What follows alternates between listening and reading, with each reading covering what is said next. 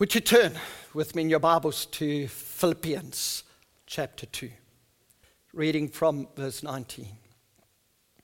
It is Paul writing to the church at Philippi.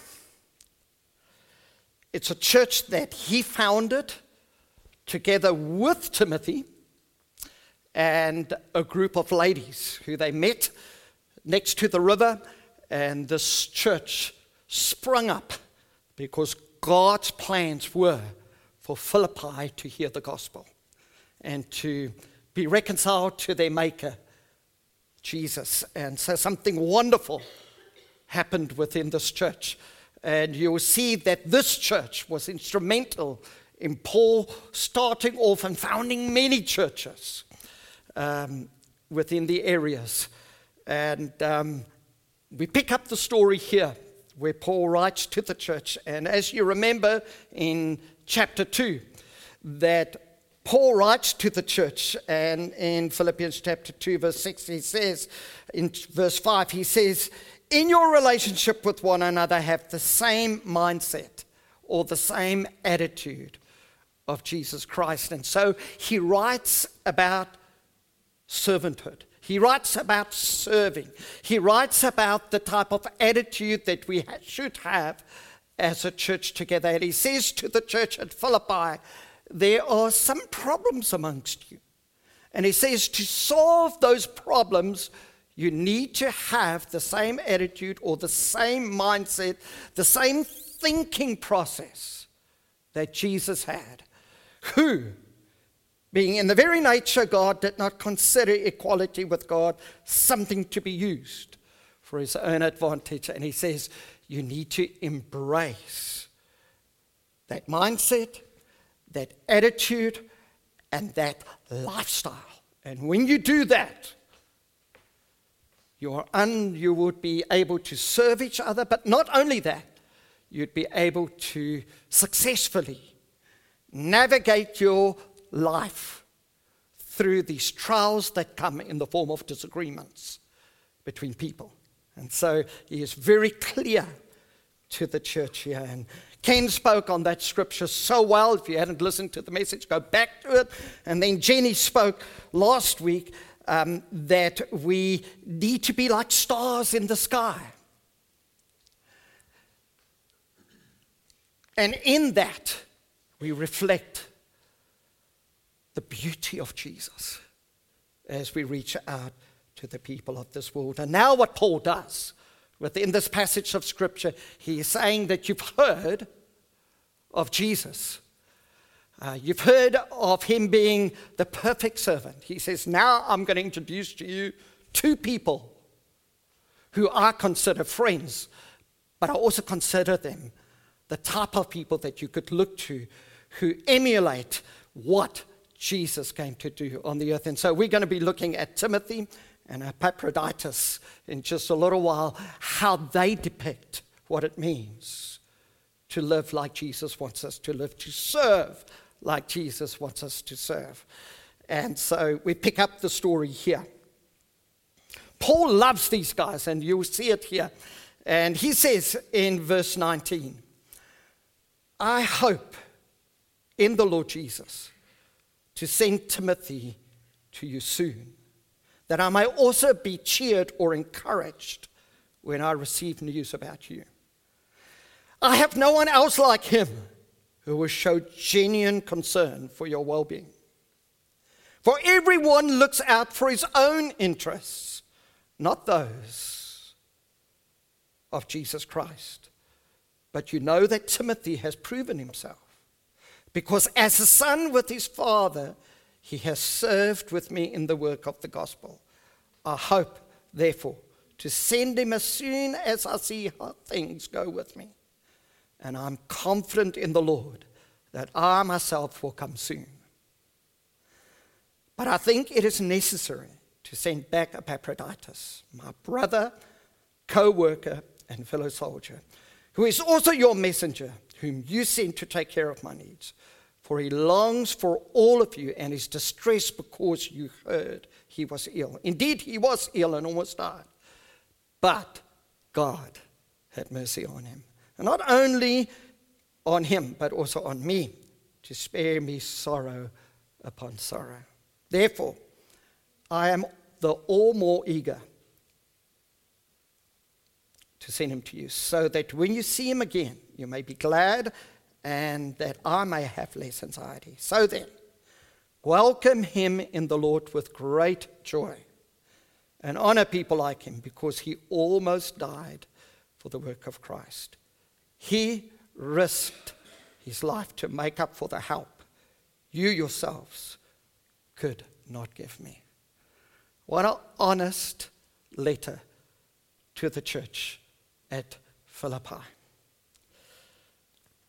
When I read this passage of Scripture, I'm reminded of a football player in England. He is captain of England, but he plays for Hotspur's football club. And he said of his coach, Antonio Conte, he says, Antonio has definitely given me more strings to my bow. I'm always someone who tries to improve. When I'm 35, 36, I'll still be trying to improve. That's just my mindset. And if you follow football at all, you see that Antonio Conte is just one of those Superman managers, and he came to Spurs the beginning, or in the middle of the season, and he took over a club that had some problems. And Harry Kane is seen as one of the best strikers in world football, but he was just struggling a little bit. Antonio Conte came in, and he started just to help him a little bit. And Harry Kane says, Antonio has definitely given me more strings to my bow. And when I look at this passage of Scripture, I think that Paul would say the same thing about Timothy and about Epaphroditus. He would say that these two men has definitely given me more strings to my bow.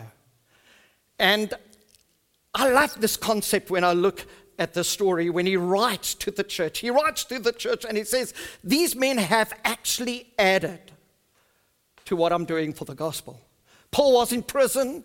He was shackled to a prison guard.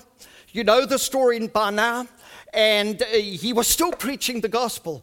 But he couldn't do it successfully without these two men by his side. He added strings, or they added strings to his bow. But my friends, what I want you to understand within this wonderful passage of Scripture is that when you look at the whole context of the book of Philippians, and we have said that the major theme of the book of Philippians is for us to live for his glory and to live for his praise. And for that to happen, Paul knew that the gospel needed to be preached. But Paul knew that he couldn't do it by himself. He needed others. And in this wonderful letter of Philippians, Paul takes time after he's speaking about doctrinal matters, and he just comes straight down to the real basics of what his work is all about. Yes, it is about Jesus, no doubt. But he is saying, my work is all about ordinary people like you. And so this morning, for a little while, I want us to look at ordinary people.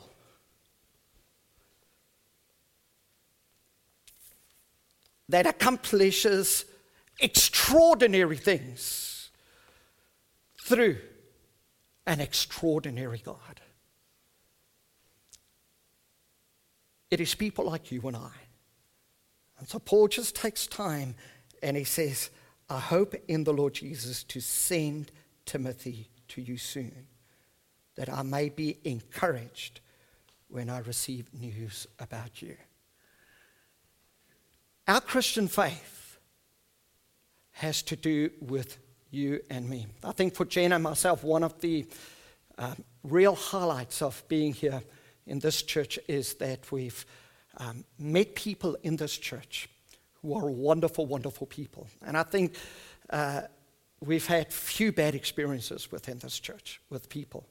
On the contrary, we've had experiences where Jen and I would say, I think within this church, we've never met better people, nicer people, greater people within the church. But what's really struck us is that the work that we all are doing within this church is because of ordinary people who are giving themselves to an extraordinary God so that we can do extraordinary things together.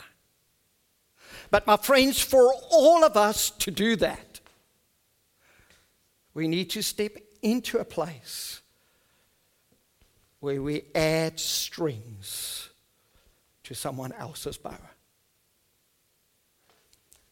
Jen and I need to add strings to your bow so that you can do the things that God has called you to do.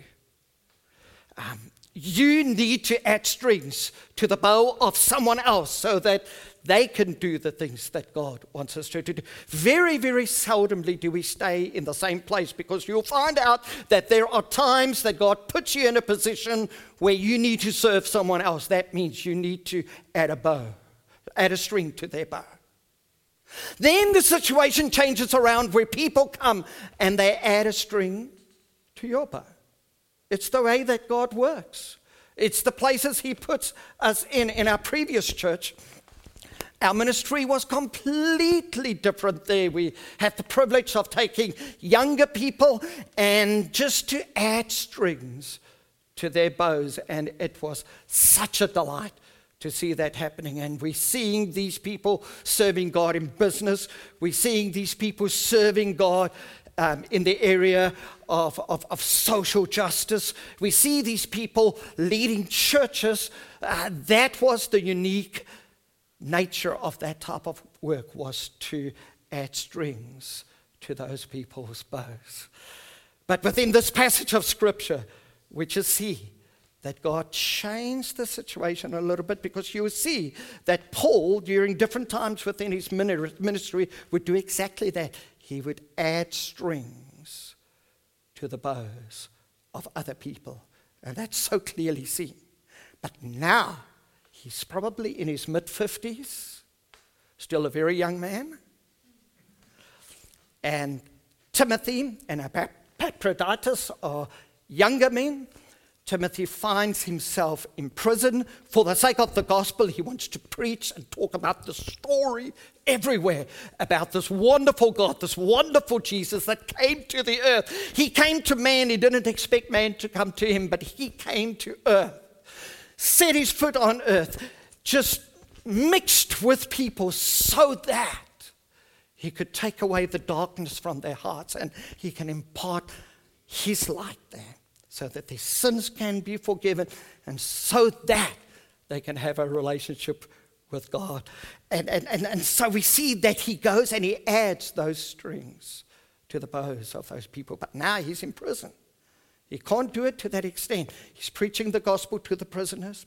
He's hoping that from there in Rome, that the gospel would be preached everywhere, because Rome was a key city, truly.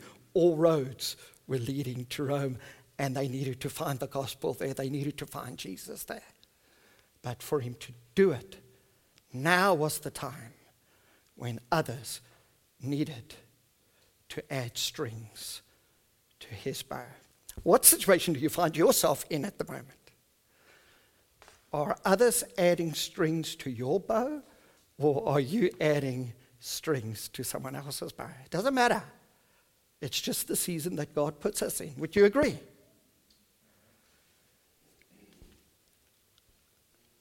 But Paul says that these two men, I just cannot do without. And so, who was Timothy? His name means one who honors God. I think Timothy is one of the more popular names over the last 30, 40 years. It's been given to children because of that wonderful meaning. Philippians knew him well. He planted the church with Paul. And Acts chapter 16 says that Timothy was a convert of Paul, who was one of his companions when he went to different places to equip people for the sake of the gospel. He was a native of Lystra and Derbe, which is called Turkey today.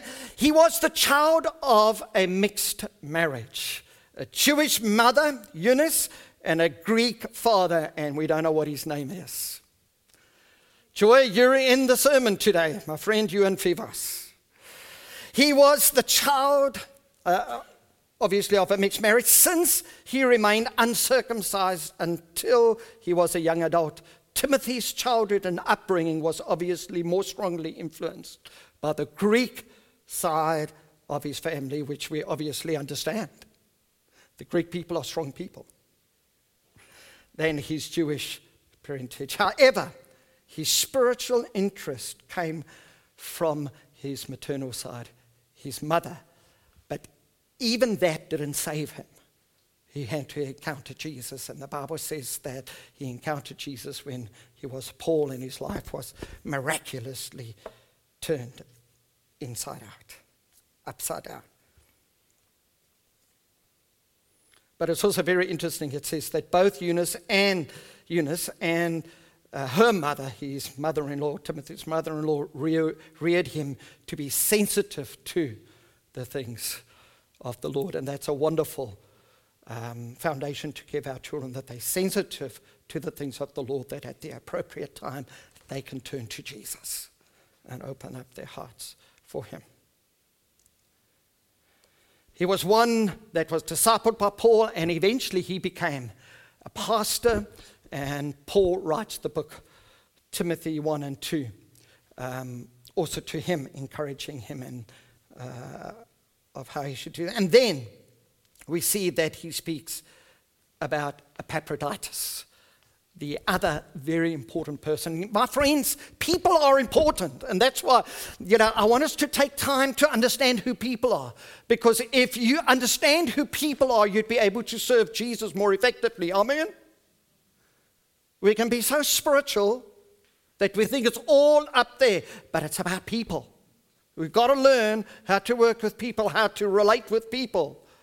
That's when the gospel is most effective. Who was Epaphroditus? As a matter of fact, he came out of the Philippian church. And he came to care for Paul. The church sent him to Rome so that he could care for Paul in prison. And they also used him to send gifts to Paul. And you'll see that they raised finance in chapter 4. Paul thanks them for their financial support. And so we see that Epaphroditus was someone that they trusted, otherwise they wouldn't have sent that finance to him. Epaphroditus is an amazing guy. He traveled 700 miles to Rome. And Paul says that he almost died in the process. The church was so concerned about him that Paul says, well, I think I'm going to send him back to you so that your anxieties can be lifted. And so we see that he was a messenger. But Paul speaks of him in wonderful ways that we'll look at. But you could see that he was someone that Paul deeply loved. And so let's just look at those qualities that Paul saw within these two men that was hugely helpful for the gospel to advance. And so we see that when we look at what Timothy and Paul, the value they brought to Paul, we would look firstly that Timothy was a very genuine and a sincere person. I think one of the great attributes that should be seen in anyone's life who has the mindset and the attitude of Jesus is that we need to be genuine and we need to be sincere. One of the things that I love about the people in the church here is that we can have genuine and sincere relationships. There are times when we shoulder one another a little bit, and where we don't see eye to eye on things, but we can be honest, but we can be genuine with one another. Paul says that Timothy was genuine. He says, I have no one else like him who will show genuine concern for your well-being. For everyone looks out for their own interest, not those of Jesus Christ. I have no one else like him who will show genuine concern. My friends, the gospel will go from this place in effective ways when we start to show even more concern for the work out there. Like I said, church, you've done great over the corona time. We are doing good over this period of time to be involved in the things of the war, but it takes people who are genuine for God's Spirit to move through very powerfully. Timothy was reliably consistent, and I like this. He was reliable consistently. One of the hardest things to do is in ministry of a church like this, or any church, or whether you're in a family context, whether you're in a business, is to have people around you who's not reliable. People who want to help, but then they are unreliable in the process, because it's very hard to trust people like that. And we see that Paul says that Timothy was reliable, but he was reliable consistently. He says, but you know that Timothy has proved himself, because as a son with his father, he has served with me in the work of the gospel.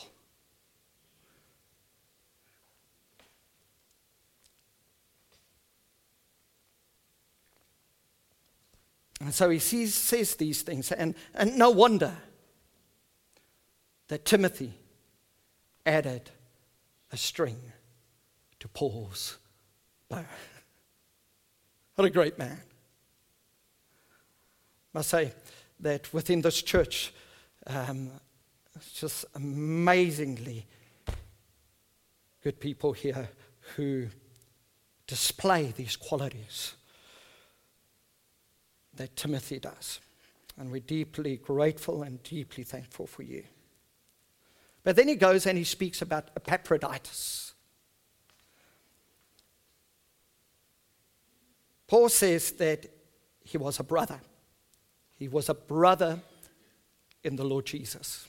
A group of pastoral friends in the UK that whenever we talk to each other or we come together in a non-religious way, they would say, hello, brother, how are you? And I say, friend, I'm doing well. Because brother used to be such a religious term for me within the context, the college years that I spent, and it was almost a religious thing, but there wasn't much value in saying, you're my brother. You say, hello, brother, and the people never take care of you, or you never take care of them. So it was merely a description. But these guys in the UK that I'm friends with, when they say, hello, brother, how are you? I know that they would die for me. Isn't that amazing? That's what brothers and sisters do in Christ. If you had to say to Gina, hello, sister, the sincerity of that statement means that you would die for them. That's the nature of brothers and sisters in Christ Jesus. And I think maybe without it being religious, every now and then, not always, but every now and then, we just need to walk up to each other and say, sister, how you doing? Or brother, how you doing? Because that's going to say in our church that we are covenanted together through the blood of Jesus. And that bond is even more stronger than the natural bond. Amen? Can you understand why Epaphroditus added a string to Paul's bow? We need brothers and sisters for us to alleviate the suffering within the world, particularly currently. We need brothers and sisters for the gospel to flourish. Remember, we said there's three things that we're aiming at this year. Number one is we trust that God is going to do great things amongst us. For that to happen, we need brothers and sisters in the Lord. When Adam calls you and says, hey, we lack in the area of door duty or coffee or any other ministry, that you would say to Adam, not Adam, I'll be there. Maybe you need to just say to him, brother, I'll be there.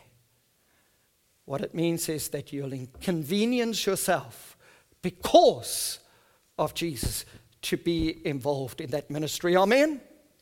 That's the way it works. Epaphroditus was a brother. Philippians chapter 2 verse 25 says, but I think it is necessary to send back to you Epaphroditus, my brother. I have, honestly, many brothers. And one of my good friends, Brendan Locke, says, I always say when I introduce someone to him, I said, this is one of my best friends. He says, Piet, you have so many best friends. Now maybe I need to say, this is my brother. And maybe he can say, you have so many brothers. Yes, we should have, because we're family together in the Lord. Not only was Epaphroditus a brother who added a string to Paul's bow, but Epaphroditus was a co-worker. He says, but I think it's necessary to send back to you Epaphroditus, my brother and my co-worker. Not below, beneath, but co-worker. I remember I was a pastor in America. I was a young man.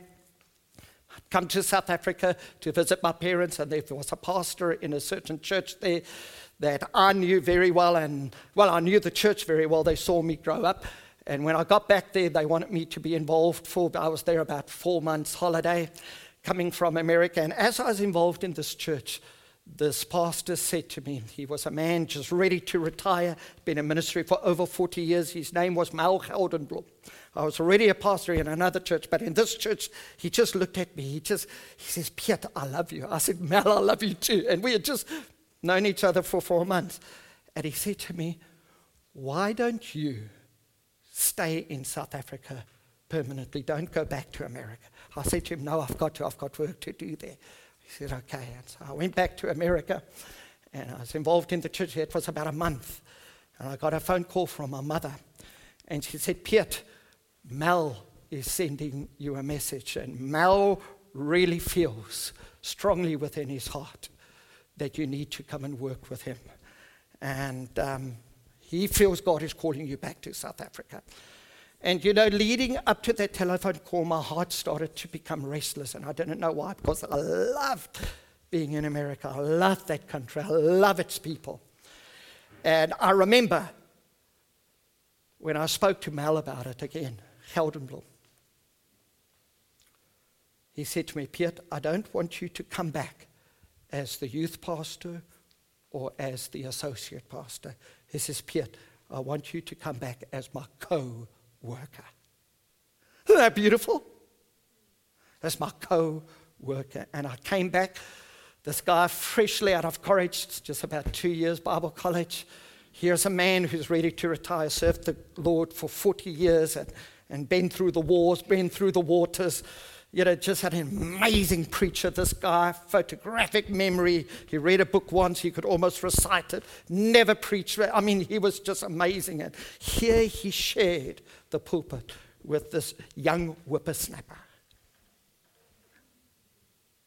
And this man just wanted me to take over the church from him and started putting things in place for me to take over the church from him. I didn't, because it wasn't the right time. I wasn't ready, and we stopped the process, and he retired, and he's gone to be with the Lord now. But I always loved this thing, Epaphroditus, my co-worker in Christ. Love to work with people. I'd said to a group of people a few years ago, if you don't worry about a title within the church, I said, you and I can do anything together and accomplish great things. You know, I'm not big on titles. So we're co-workers in Christ. Epaphroditus added a string to Paul's bow.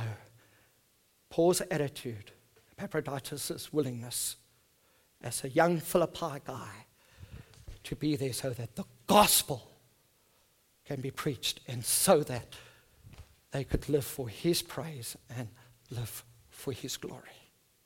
What a man. What a man. I love Epaphroditus. Then he goes on and he says about Epaphroditus, he's not only a brother, he's not only a co-worker, but Epaphroditus was a fellow soldier. You see, there is a spiritual component to serving.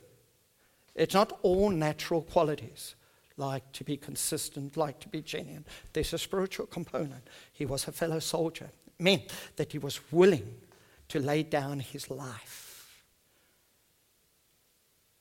for the sake of the gospel, and that included Paul. I was with a guy, with a group of guys maybe 6 months ago, and they were in my office, and there were about 5 or 6 of them, and they were a part of a ministry team. And the leader in front of all of those guys said, "These guys will die for me." You know, and I loved what he said. I thought, and something, you know, I've learned just to watch what I say. I'm a little bit better now than what I was sometimes. And he said, "These guys will die for me." And I wanted to ask him, would you die for them? Would you die for them? My friends, for the gospel to flourish and for it to reach Europe, which is our desire as a church, my friends, we need to be fellow soldiers, co-workers, brothers and sisters in Christ. And I tell you, I believe it with all of my heart. What remains to be seen is still undetermined, what we could do in Europe together and in Switzerland when we add strings to each other's bows. You know, that's why we're in Switzerland.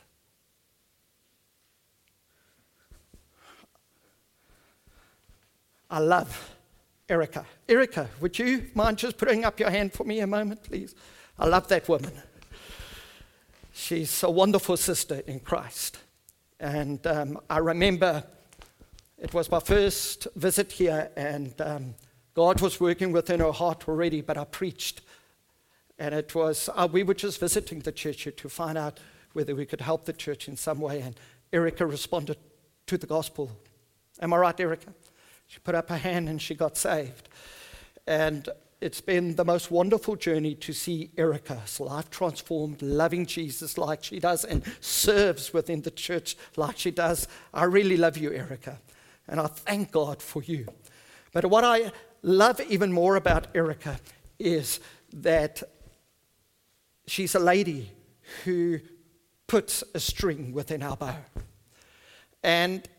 And over this last week, I thought about Erica and how she's had to make some decisions. She's taken her mother in here and she's caring for her mother. You know, and I just thought, wow, she's adding a string to her mother's bow at this time. And she's caring for her.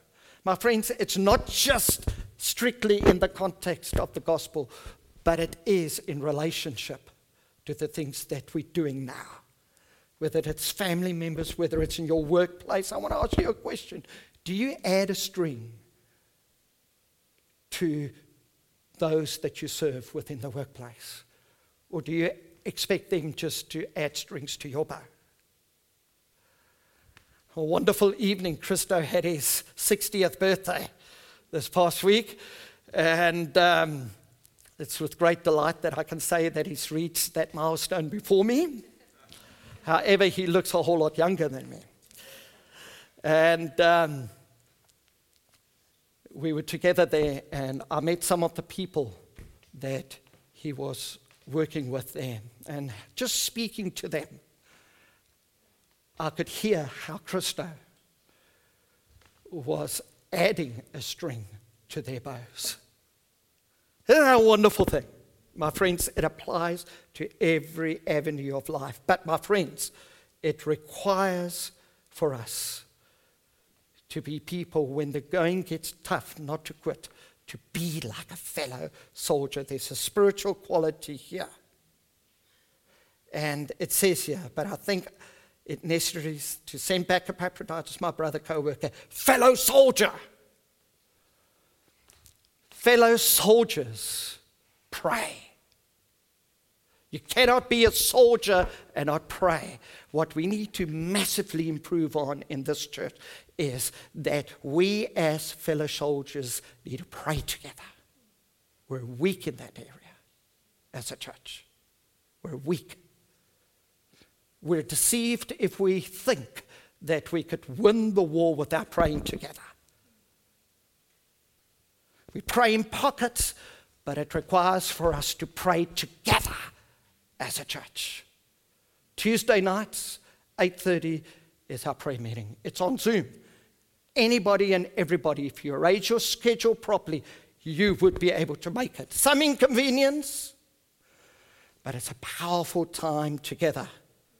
My friends, all of these other qualities are great, but when we talk about being fellow soldiers, it requires praying together. Pray in small groups, pray by yourself, but the church of the Lord Jesus Christ will accomplish so much more when we start praying together. I hope I encouraged you, but I'm also kind of, rebuking us a little bit more today. We need to pray together. I don't believe that there is a time that requires for the church to pray more together than what we want to do now. We said good amens on the other points. Would you be able to say a good amen on that one? I'm closing my eyes. Amen. Never want to be hard or harsh with you, because you're my brother and you're my sister. But my friends, it's going to require some soldiering together to win this battle that we're involved in at the moment. But a soldier, when you look at Epaphroditus' life, as he added a string to Paul's bow, was inconvenient. 700 kilometers on foot. He almost died. But he didn't give up. He pushed in.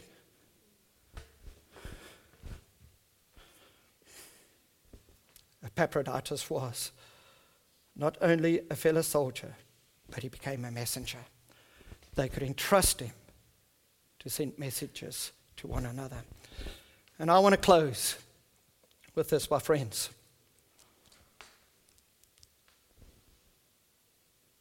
God uses ordinary people to accomplish extraordinary things with an extraordinary God, to see amazing things happen. We've seen that here at Lift. We want to continue to see that. And I trust that as we trust God for this, that you and I would grow within our walk with Christ to be people like this. I'd like to share a story with you in closing that's really close to my heart. On February the 2nd, 1952, Jim Elliot waved goodbye to his parents and boarded a ship for the 18-day trip from San Pedro, California, to Quito, Ecuador, South America. He and his missionary partner, Pete Fleming, first spent a year in Quito learning Spanish. Then they moved to Shandai, a small village, Indian village, to take the place of a retiring missionary there. Jim and Pete studied hard to learn the language to fit in. Their hard work paid off. In 6 months, both were speaking Spanish well enough to move to Shandai. When they arrived in Shandai, they also had to learn the speech of the Kwekwes. One day, while flying over the Aqua Territory, Nate Saint spotted a beach that looked long enough to land the plane on.